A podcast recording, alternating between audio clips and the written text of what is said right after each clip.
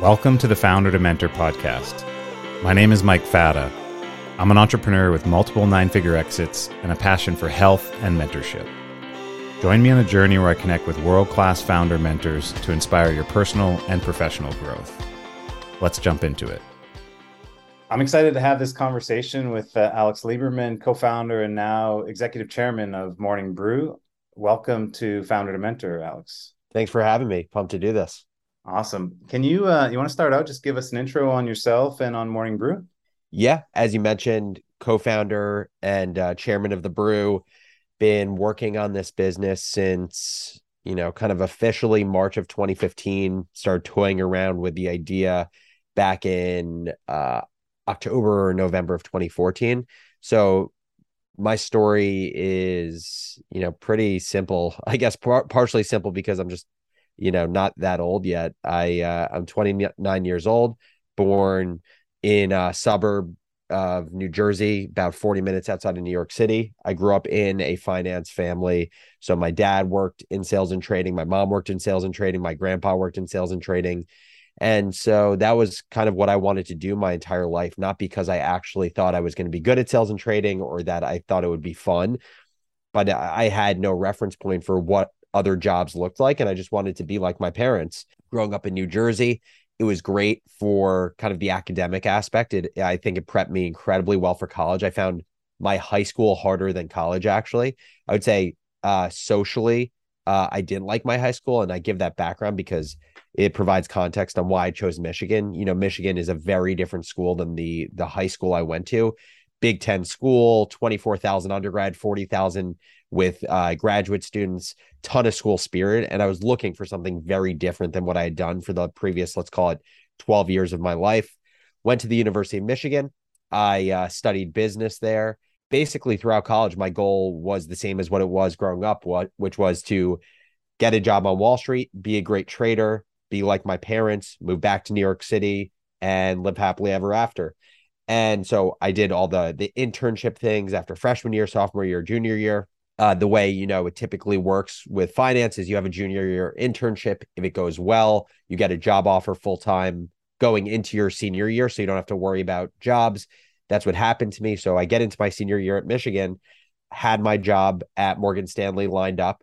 So i had a ton of free time uh, during my senior year. And with that time, one of the things I did was I started writing a daily business roundup that I would send to students who I was helping to pre- prepare for job interviews.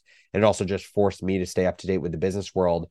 And that kind of side project is what turned into what is now Morning Brew. And just to bring it full circle, today, Morning Brew is a business media brand that is basically built for our generation. So, what the Wall Street Journal and CNBC was for our parents or grandparents. That's what Morning Brew is for younger generations. We have 300 employees distributed across the US.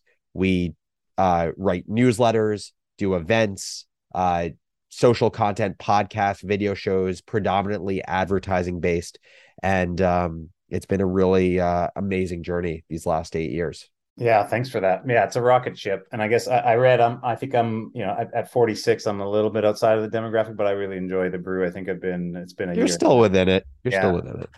Uh, and and you uh you, you co-founded the business with uh with your with your partner Austin. You know, it comes up a lot of time when people are starting businesses, like co-founder, do it alone, co-founder. Was it complementary experiences uh, that that brought you together? Was it a friendship? How, was the co-founding story? Yeah, it's it's funny because I read a lot of articles uh, these days about how to be really thoughtful about your co-founder, how to pick the right one if you're a technical versus non-technical co-founder, and I I kind of laugh at it because the way that Austin and I became co-founders was I would say so much more organic and probably so much less thoughtful. I mean, candidly, what happened was I had started writing this newsletter, as I had mentioned, did not think about it as a business at all. The original newsletter wasn't even called Morning Brew, it was called Market Corner. It was a PDF that I created every day.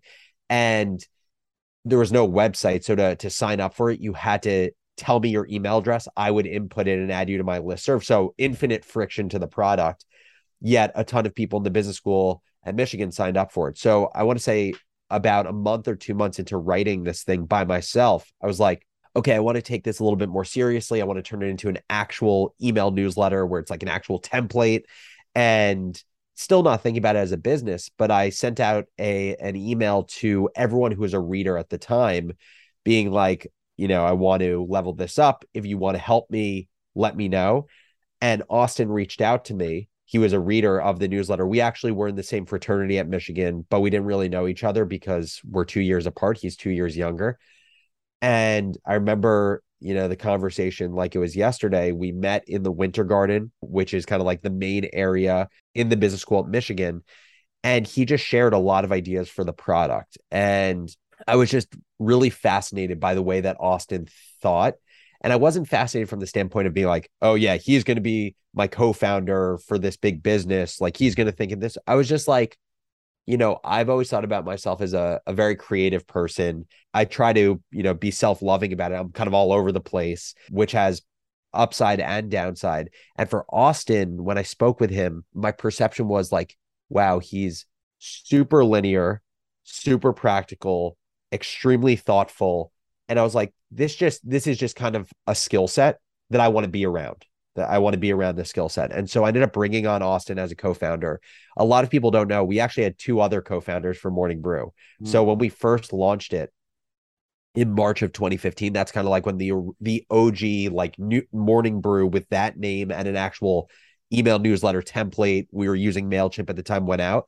We had four co-founders, two other uh, guys from Michigan. And I would say within six months, they kind of just naturally separated from the business and, and I feel like there's a lot, there are a lot of stories of that where it's just one of those things. Again, if you're going to be on the slog of building a business for eight years, you got, you have to just be really passionate about what you're doing because you constantly have to make, constantly have to make trade offs of things you're giving up in life to do this. And a lot of times those trade offs aren't rational. They're only rational for the person who's obsessed with doing the thing that they're doing but yeah, that's that's how I brought on Austin again. I didn't we weren't thinking about it as a business. I was just very attracted to his brain working about as differently from mine as possible. Yeah, no, helpful. Thanks. I, yeah, I, it's such a blend of like competency that that needs to go together to, and and as you said, fit to make a co-foundership work. If not, uh, a lot of times it doesn't work. When did it become a real business? What was the uh, what was the first advertiser? Kind of when, yep. when did you think like, hey, we're going into business mode? So fast forward, graduated from Michigan in 2015. When I graduated, we had somewhere between five and 10,000 subscribers. It wasn't enough for me to uh, quit my job uh, at Morgan Stanley or not even start my job. So I went to Morgan Stanley. I worked in sales and trading for a year. I always said that if we get to 100,000 subscribers, that's when I'll quit my job of course, I just was impatient and I quit my job in September of 2016. So, about a year after going full time uh, at Morgan Stanley. Quit my job when we had 30,000 subscribers. Uh, I want to say our first advertiser came in late 2016, early 2017. So, the first ever advertiser actually came through one of our uh, investors. This guy, Mike Nardella, who we were uh, introduced to through the founders of another media business called Her Campus. Mike Nardella had built a, a newsletter on Boston College's campus, and he then ended up selling it and working at an agency, like a media agency. And so when we first left our jobs, he's like, Here, I'll give you guys some beer money. And he basically got one of the clients at the agency to give us some like de minimis amount of money as our first advertisement. And uh I can't remember what the name of the business was, but basically it was a college ring and and merch business for people who wanted to rep their school. I can't remember the amount on that. The first ad that we ever secured ourselves was the University of Virginia, their Masters of Accounting program. I, I remember how much they paid for it. It was uh, $800 for an ad placement. Uh, you know, for context today, Morning Brews ads go from anywhere between $25,000 a day at minimum to over $150,000 a day. And uh, the UVA ad, the way that came about, and this is just like, again, scarcity breeds creativity. Like when your ass is against a wall, you just have to figure out things. At the time, we were like, we don't have any relationships in the advertising world. Uh, we don't understand this whole like agency versus direct to brand thing. Like that's foreign to us. We're just like, we need to make money. And so one day on LinkedIn, I got a uh, an InMail message from the University of uh, Virginia, so like a sponsored InMail from the admissions offer, office at UVA, being like, "You seem like a great candidate for our Masters of Accounting program." And when I saw that, I was like, "Oh, interesting." So clearly, I'm in their demographic of people who they think would be interested in their Masters of Accounting program. If I think that Morning Brew readers are a lot of people like me, but by transitive property UVA should also be interested in Morning Brews readers. So I literally responded to the sponsored email saying, Hey, we have an audience that I think would be a good fit for your Masters of Accounting program. Ended up getting on the phone uh, and they bought three ads with us. It was 800 a piece, $2,400 for the ad campaign. That was like what got some momentum going. Like we, it gave us confidence that we could actually sell ads on this thing because I think that was a big question. There weren't that many predecessors in the newsletter space. There was the Skimm, which was kind of always the north star for us. Like, uh, th- they've proven that you can have a really meaningful business. Before that, it was like Daily Candy, but Daily Candy was kind of a, a story of the rise and fall of newsletters. I would say the big advertiser that came in early early-ish 2017 that I think was the biggest legitimacy creator that kind of then got the snowball to really pick up speed was when we got Discover Card to advertise in Morning Brew. And again, in the early days, it's about just like finding ways to leverage warm access to the right people. What happened with Discover Card, just briefly, is we ended up finding out that the CMO of Discover Card was an avid reader of Morning Brew. And they were an avid reader because they one of their kids found out about it in college. And so it's actually this really interesting thing. We're actually college kids were like the bedrock of our audience in the beginning, not just as great readers, but also great super connectors to parents because parents were always interested in what their kids were consuming. And so we basically just built a relationship with the CMO of Discover. She understood what we were going for and what where there was opportunity to make business better. And so she was just like, yeah, let's just like throw, you know, throw these guys a few dog bones uh, just to get them going. And it was huge for us because at that time, no other Fortune 500 brand would have either trusted what we were doing or been like, it's worth our time to put money into a newsletter that has like 100,000 readers. Like that's time taken away from us focused on, you know, buying Super Bowl ads or out of home ads in a subway station. Yeah, that's awesome. In the in the consumer packaged goods, that's like you know getting a distribution at Walmart or Costco or something, everyone else that you, every other retailer that you're not in goes, oh, okay, now we can sell this brand. Exactly. Limit, so we don't have to. Yeah, no one, no one wants to take the first step. No one wants to assume the risk, and that's why I'll say also, you know, there's two kind of main buffet buckets of advertising. There's um, direct response and brand advertising, and I would say generally when you're a smaller player, a lesser known player, getting brand advertising dollars is close to impossible because it's largely spent on belief and trust that this is the right audience that we want to get in front of. Direct response advertisers, so think venture backed startups that uh, what the, they really care about is we put a dollar in to advertise, how many dollars out do we get in sales? They don't really care where they're advertising as long as it's not content that they align with that makes them that dilutes their brand. They don't really care where it is as long as the return on ad spend looks good. So I would say in the early days, 95% of our advertising dollars came from direct response advertisers. That has shifted a lot. And it has necessarily shifted, obviously, now in today's economic climate. A lot of those original advertisers are having a lot of difficulty as businesses if they're even still around. Interesting. How do you think about innovation? Like you, you started out on, I imagine advertising is still the, uh, it, it, you know, you've, you've, created different vehicles, whether it's the the podcasts, um, the events, the uh, the courses, the merch. Like, how, how, are you thinking about innovation? I guess uh, up until where you are now, and and and then what the future of Morning Brew looks like. Yeah, I mean, the short answer is we have seen so many examples of media businesses that were kind of sexy and relevant for a period of time and then they became less sexy and less relevant. And i think it's just because the news flow the internet it moves so fast and because of that consumers tastes and preferences move so fast. And so i would just say it's one of those things like where you need to constantly be evolving based on what consumers are looking for or not looking for, but in a way that integrates with their behaviors. But at the same time, I would say the danger that's created by that is focus, right? Like, how do you maintain focus while being really ambitious? And I would say, like, you know, that is something that we've had to struggle with and figure out as our brand has scaled a lot. You know, for context, October of 2020, Morning Brew was at 50 employees. So that's when we sold a majority of our business.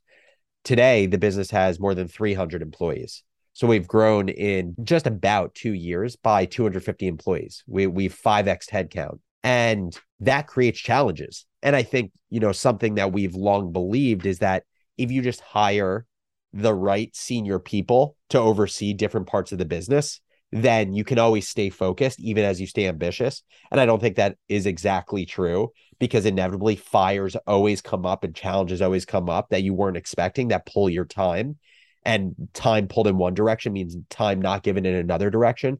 I also think from um, an internal focus perspective as like a company, like the the the typical employee who say has only joined Morning Brew in the last six months, how do you explain to them that we have an education business. We have our daily newsletter. That was the OG thing. We have our B2B business. We now have multimedia with podcasts and video shows. How do you bring that all together in a way where if that employee was on out to dinner with friends and their friend asked them, yeah, yeah. So, like, what are you doing at Morning Brew? And like, what's Morning Brew up to? Where's the business headed? How would they be able to articulate that clearly? I think that becomes a lot more challenging. But I would say for us, the hard part hasn't been like thinking of the ideas. We have so many ideas for where media is going and how to better engage the millennial business professional. And you've only seen, I would say, bits and pieces of that. So, one of our theses is that traditional business education is broken. What does it look like to do business education in a better format for the professional who doesn't want to drop $200,000 a year, um, but wants to invest in themselves in continuing education and building a network. That's why we built the education business. You know, for multimedia, you know, we're creating tons of video shows around personal finance, entrepreneurship, investing. And our view there is what we did for newsletters in making text based business news more exciting and um, approachable than, say, the Wall Street Journal or the Financial Times. We think that same opportunity exists in video. Like there's no brand that owns digital video. And so I would say the ideas are abundant, but where we have to find our sweet spot is having a plan that is both ambitious but doesn't dilute focus and ability across the business. Did the mission uh mission statement change through that process or no, uh, it it's kind of always been empower and educate the modern business lead leader with uh, engaging and accessible content. And mm-hmm. so, obviously, the first form factor was newsletter, but our view is that there are so many forms of content and ways that we can story tell business to business professionals. So the the the mission has not changed. I would say what's changed is the way that mission manifests you know uh, you know even to the simplest questions like one of the things that makes morning brews newsletter different is not just the accessibility of it it's that we have a certain voice that when you read morning brew it feels like you're talking to kind of like your well-read sarcastic passionate friend and we really we nailed that voice like we know how to do that in newsletters. But then the, a question became as we grew okay, we're going from one writer to say four writers. How do you teach those other three writers to write in a consistent voice with that one writer so you can't tell that like it's multiple writers writing this newsletter? That was step one. Then step two was as we grow into other products like B2B events. So like a retail brew event and then a video show that we do on TikTok. How do those things uh, embody the morning brew voice of being kind of educational, but entertaining, quick witted, when it's not in text anymore how do you scale voice to other types of content? And so i'd say like questions like that have been kind of the existential questions as we've grown outside of a single product business. You are one of the headlines of like grow a successful business in five six years you have an exit you know most entrepreneurs kind of want that. It's not it's not too realistic you know like yeah. for most but how's life changed for you since selling the majority of morning brew? Uh, both i mean you know positive and and if there's any uh, yeah. negative in that. I mean I would say the positive is that I'll talk about the the positive personally and then also just like as a business. I think as a business, selling the company gave us the confidence and opportunity to start taking more risks because we had proven that we could do it. I would say personally, you know, I never knew that I was going to be an entrepreneur. Again, I thought I was going to be in finance. I, I never dreamed of like kind of having an outcome this big. And I would say for me, what I feel just incredibly privileged and grateful about is just this outcome creating opportunities like being able to choose what I do with my work for the rest of my life, not not worrying about taking care of my family's, you know, everything from like housing to education, like taking care of my kids. Like I just feel so incredibly privileged to not worry about those things. So I would say that that's a huge positive. How has my life changed? My life hasn't really changed, at least in terms of like what I what I spend money on. Like I think a big question people always have is like when you make some amount of money, what do you do with it? Honestly, I got a dog. I would say my biggest expense around the deal was really good tax attorneys, which were worth every penny. Other than that, nothing's really changed. And I and I think I was actually reading a a really good um, newsletter by this guy Jack Raines today, um, and he was writing a a story about kind of the time value of money and how this concept of the time value of money has almost been perverted. And what what he basically said is, you know, we're taught to believe to know that ten thousand dollars today, if you invest it and don't spend it for the next forty years, and it compounds by nine percent, it'll be three hundred and forty-two thousand dollars forty years from now. And so what that's basically taught us is save that five dollars versus spend that five dollars on like a great coffee from Starbucks or uh, or wherever.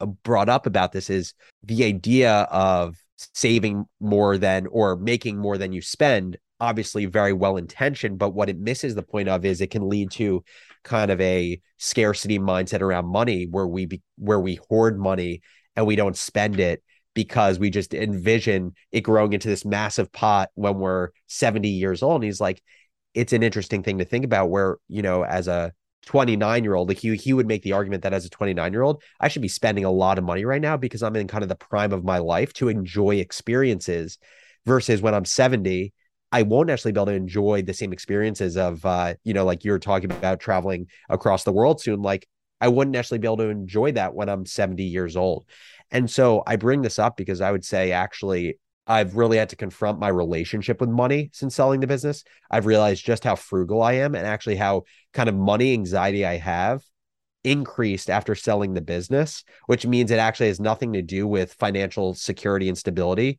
It has to do with kind of like my own stories around money. Like I actually viewed it as a negative that I've bought very little since the deal other than my dog. So that's been an interesting thing for me. Um, and I'm still working on it.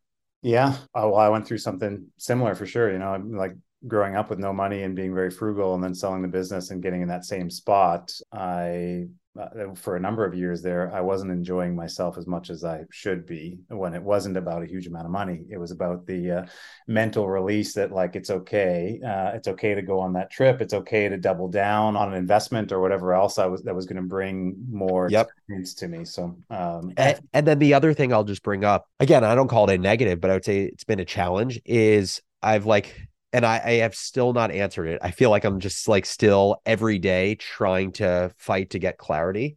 Is like what what do I do now? And I would actually say that's less of a, a question around the deal of selling the business, and it's more I moved from the CEO role in so we sold in October of 2020. I moved out of the CEO role in a, April of 2021, so about a year and a half ago. And I say I would say with that move, you know, I moved out of the day to day of the business, so I went from spending many hours a week on morning brew to let's just say somewhere around 30 a good chunk of that time is creating content which i love doing. So i have a number of podcasts. The crazy ones is my entrepreneurship show with two other founders. Imposters is a show where i interview top performers um, at the intersection of mental health and career I do this thing called 60 second startup, which is like my version of sh- of Shark Tank meets man on the street for uh, TikTok and Instagram Reels. And then the other part of the time, it's you know like I'm talking strategy with my co-founder Austin, but like he's kind of got it on lock. Like he he's he's running the business. He's really thoughtful about the business. I, I have a lot of trust in him, and so I've kind of been thinking about like what do I do next, and I still haven't gotten to an answer. I, I think one of the reasons that it's taken me a while to get to an answer is I think I had the, these preconceived notions of what I was like supposed to do.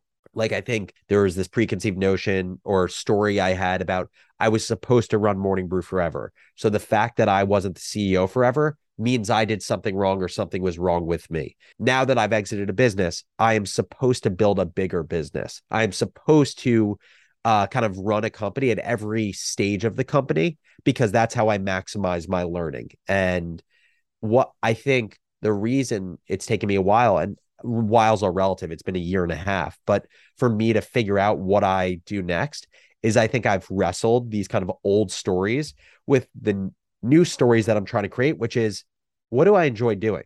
Okay, I know I enjoy being creative. I know I enjoy spending time with people. I know I enjoy building new shit early on. I don't know that I enjoy like managing or scaling, but that is very counter to my old stories. So I think a lot of what I'm I've kind of wrestled with is old stories uh fighting new stories in trying to discover what I'm going to spend, you know, the next 50 years of my life on. But also to that point, as I think about that, even changing my language where it's not the next 50 years of my life. What do I want to do for the next 6 months?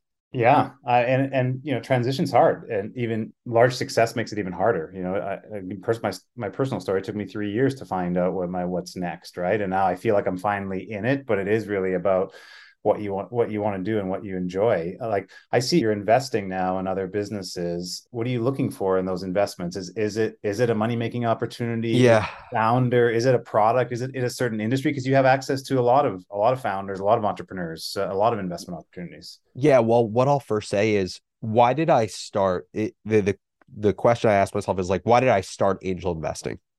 And I would say there was some part of me that started angel investing because that was the thing that entrepreneurs do after an exit. And then there was some part of me that says, like, I know that I enjoy helping entrepreneurs build their businesses. Like, it, it is, I both enjoy and I think I'm good at providing support to entrepreneurs who are at various parts of the journey. And so, angel investing seems like active angel investing seems like it could be a good way to do that. My game plan was basically, why don't I angel invest for a year? You know, my plan was to write 10 to 15 $10,000 checks. That that was the plan and just see how it feels. I'm basically a year into writing checks and I would say my honest answer is I don't really love angel investing. Like I, I don't really love it because most of the time is spent like analyzing businesses and deciding do I want to underwrite this with my money and not a lot of the time is spent like actually working with founders like yes like an active angel can be very helpful to founders but like i would I'd rather spend like 80% of my time talking through challenges with founders and like 5% underwriting deals. And so I think it's actually been an eye opening thing for me where it's like, yeah, I don't actually think that I really like angel investing. And so now where my head starts going towards is like, okay, is like the venture studio model interesting to me. The idea of incubating and building new businesses because that that kind of works my creative muscles, it works my early stage building muscles and then I can find great operators who can learn kind of the game of entrepreneurship by building businesses that I've helped to launch. So that's kind of like the next thing that I'm going to explore. For me, I would say the number one thing I I focused on while angel investing was removing adverse selection and what I mean by that is I think picking as an, a new angel investor is kind of a fool's errand. Like I think the average person is going to be a bad picker. I assumed I would be a mediocre picker. And so I think then it's like, what can I, what's the big thing I think I can control is access to good deal flow. Because I think the thing that most angel investors have issue with is they just don't see good deals. So they get they see B and C level deals versus A level deals. So whether it's repeat founders building something or the same deals that top level VCs are seeing. So I actually spent a lot of my time just making sure I was getting access to good deal flow.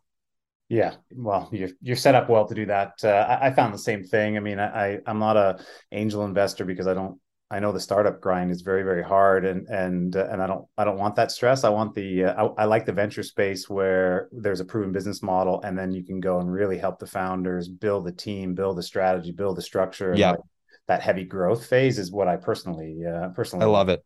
What does mentorship uh, mean to you? Uh, have you had some good mentors that have helped? Uh, helped yeah, the path. How do you think about mentorship? The way that I think about mentorship is people who enable you to see the world differently than you see it today. And I would say there are a few people who acted as really strong mentors to me during Morning Brew, uh, Morning Brew's journey.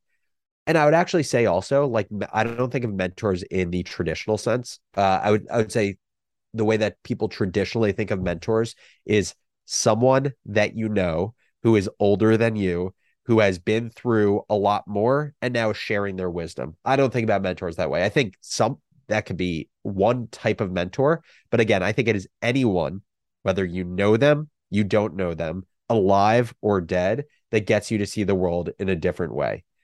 And so when I think about my mentors for Morning Brew, one of them is an investor of ours who I've become really close friends with. He uh, was the CEO of Time Warner Cable, and I I view him as a mentor not just because he was really helpful in kind of morning brews journey, but because I I see so much of myself in him. Like I I I see and as someone who, you know, lost their dad young, I think both honoring kind of the lessons my dad taught me while also having kind of people who not ever will replace my dad, but provide kind of value in a way that uh, mirrors being a father figure, I think is really special to me.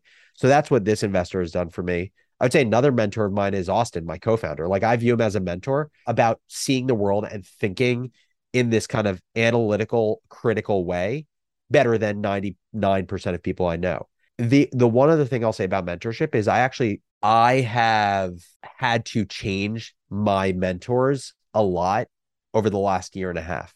There's uh so Ali Abdaal is this great YouTuber and he has this acronym that I just think is great for mentorship.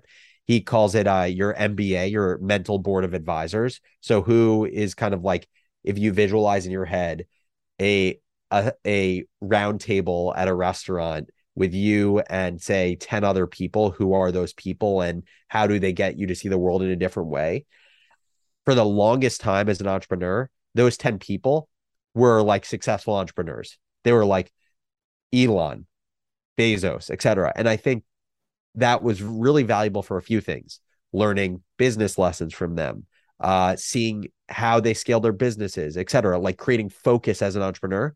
But I think it was bad in two ways. One is I think it created a sense of me failing myself if I didn't have the exact stories that they had. And I think the second is it made me neglect areas of life that are wildly important to me then maybe those 10 people aren't the best mentors for. Maybe they were great mentors for building and scaling a business, but when it came to philanthropy and giving, or when it came to family and spending time with family, or when it came to like being playful or self love, like a lot of these other things, they didn't necessarily provide mentorship there. And so I've actually found myself reworking this kind of mental board of advisors a lot over the last 12 months.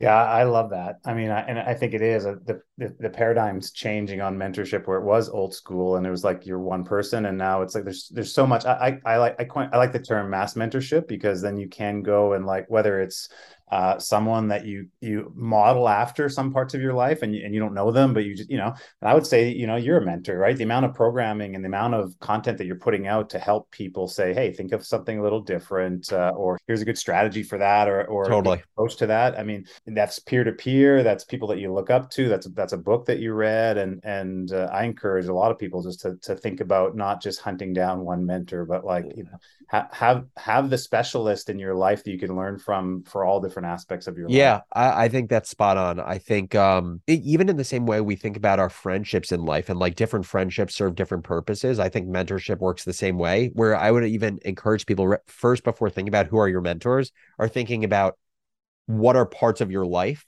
that you want mentors to get you to think differently about. Because then when you decide who your mentors are, whether they're alive or dead, whether you know them or you don't know them, you can then kind of reflect on your initial intention of those 10 people who are sitting at the table with you. Are they satisfying? Call like the 10 different things that you really want help gaining clarity around in your life. Yeah, that's great. Do you have any uh, regular routines or habits that you think are just foundational for you being successful as an entrepreneur?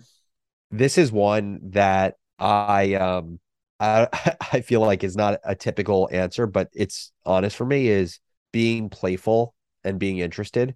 Like I love being playful. Like so much my life I think about how can I be like a kid again? I feel like we spend so much of our life as adults whether it's through mindfulness and being present, whether it's like experiences with friends, like it's all about in some ways how do we benjamin button ourselves into being like a kid who's carefree and sees the world with wonder?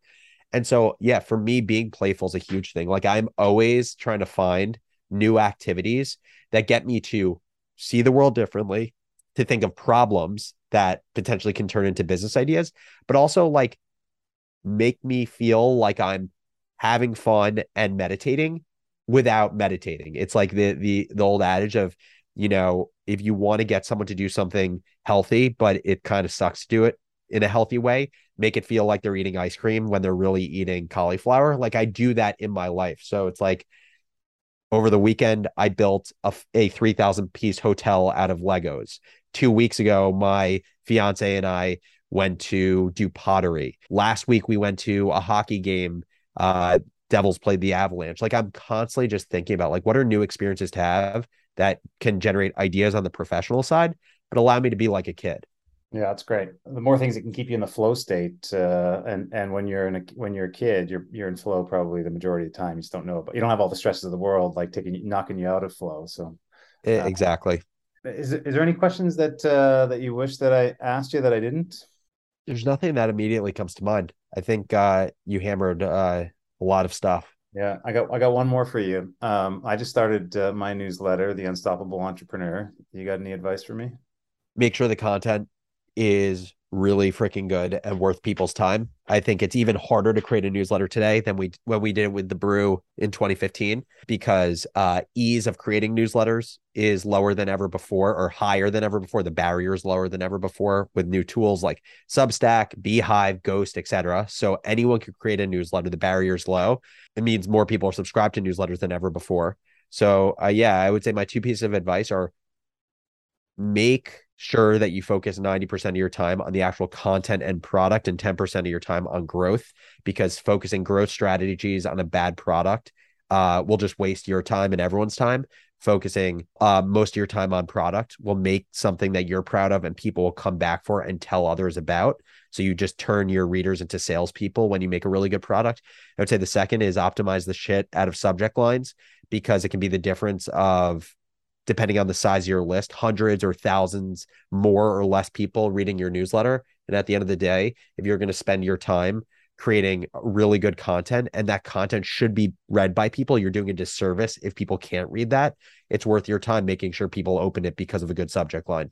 I'll take that from the uh, from the newsletter expert. Mine's more on the give back and just sharing some of my uh, entrepreneurship uh, journey. But uh, so far, so good. In the first couple, it's like seventy five percent open rate, and people that's amazing sharing it and stuff. So uh, best in class. It's really about just sharing the the uh, stories. So if people want to connect with you, what's the? I know you're all over social, but is there is there? Yeah, I would say follow me on Twitter at Business Barista on LinkedIn. You know, just look up Alex Lieberman and then I would just say that uh, if you enjoyed hearing the way that I think about business, um, my new show, The Crazy Ones, with Jesse Pujji and Sophia Amoruso, every week we talk about basically the most important topics that allows entrepreneurs to better build their businesses. So we've talked about how to hire well, how to fire well, a lot of companies are doing layoffs right now, how to think about that, how to pay yourself as a founder when you go full time. So if you're interested in topics like that, check out uh, the crazy ones on YouTube or wherever you get your podcasts. Awesome. Yeah. And we'll put that uh, in the show notes so people can uh, people, people can find you as well. So, uh, thanks so much, Alex. I uh, appreciate your time, and uh, I know that uh, you got a number of things going on. So I know that. Our, thanks so much for having me. Thank you for listening to the Founder to Mentor podcast.